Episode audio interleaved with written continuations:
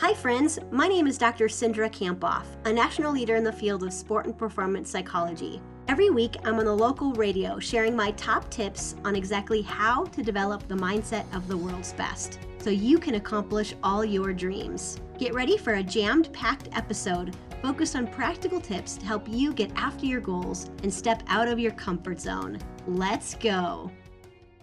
Time to check in with Cindra Kamphoff today, and today's topic is ways to lead with positive energy. Cindra, start us off with a quote. I like this quote by the Dalai Lama. He said, Just one small positive thought in the morning can change your whole day. So, what exactly are we talking about today with positive energy? So, we're talking about building positive energy with any group or team, or even with you as a person, and how that can create, create really a psychological edge.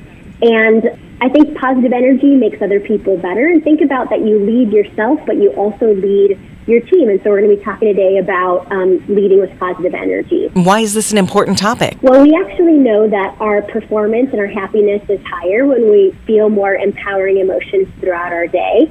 And today we're going to talk about how positive emotions do more than just help us feel good. They actually help us be more innovative and creative we're more productive, we experience more success in general, we're less likely to quit when we um, choose to feel in a more empowering way. And can you give us any examples of the power of choosing positivity? Well, one really classic study that's pretty powerful is a study by Marshall Losada.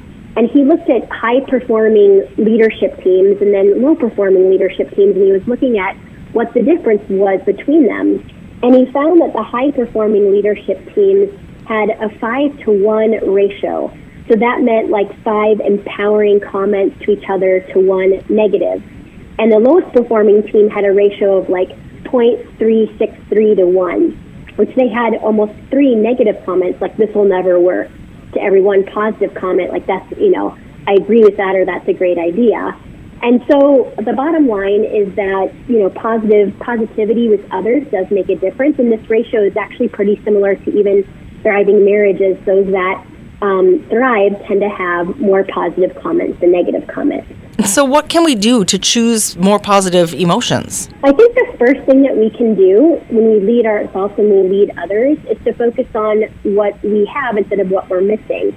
And our um, our brain tends to have this negativity bias where it focuses on what's missing then rather than what we have. So the key is to really direct our mind to our strengths, our team's great qualities, focus on um, the key is to kind of think about what you have in your life instead of what you're missing. What's the second thing we can do to choose more positive energies? I think the second thing that we can do as we lead, especially in the workplace, is to think about how can we intentionally bring more positive comments. So there was a study done by Gallup that said uh, about 50% of employees leave their job because they wanted to get away from their manager, okay? mm. which isn't good, right? Mm-hmm. Um, so thinking about you know, how can you, as you lead others, make positivity part of the workplace? Maybe you set a small goal that every day um, you're going to, you know, give five comments, five positive comments to others to try to improve that engagement and culture. And what's the third way we're discussing today? I think the third way is to really prime our own self with powerful emotions. And by priming, I just mean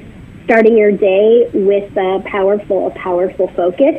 And what you could do um, is just choose, you know, gratitude, choose to focus on things right away in the morning that you're grateful for. Um, talk to yourself powerfully. And I think in that case, you'll, you'll prime yourself with more powerful emotions um, to help you kind of thrive throughout your day. Could you summarize today for us? Sure. I would say that, you know, high performers, they choose positive energy because it makes them and others better. And they focus on what they have, not what's on missing, what they're missing. And they choose to develop more of a positive culture within their group or team, they prime themselves with really powerful emotions to start their day. What's the power phrase this week, Cindra? I generate energy and positivity, and I'm full of enthusiasm, energy, and purpose. If people want to know more about any of this or any of the topics that we talk about here on the radio, where do they need to go? Uh, you can go to Dr. Cindra, so D-R-C-I-N-D-R-A dot com, and you can find more about my book, Beyond Grit, which I talk about um, these topics over in that book. Way to go for finishing another episode of the High Performance Mindset. I'm giving you a virtual fist pump. Holy cow, did that go by way too fast for anyone else? If you want more, remember to subscribe, and you can head over to Dr. Cindra for show notes and to join my exclusive community for high performers, where you get access to videos about mindset each week. So again, you can head over to Dr. Cindra, that's D R C I N D R A dot com. See you next week.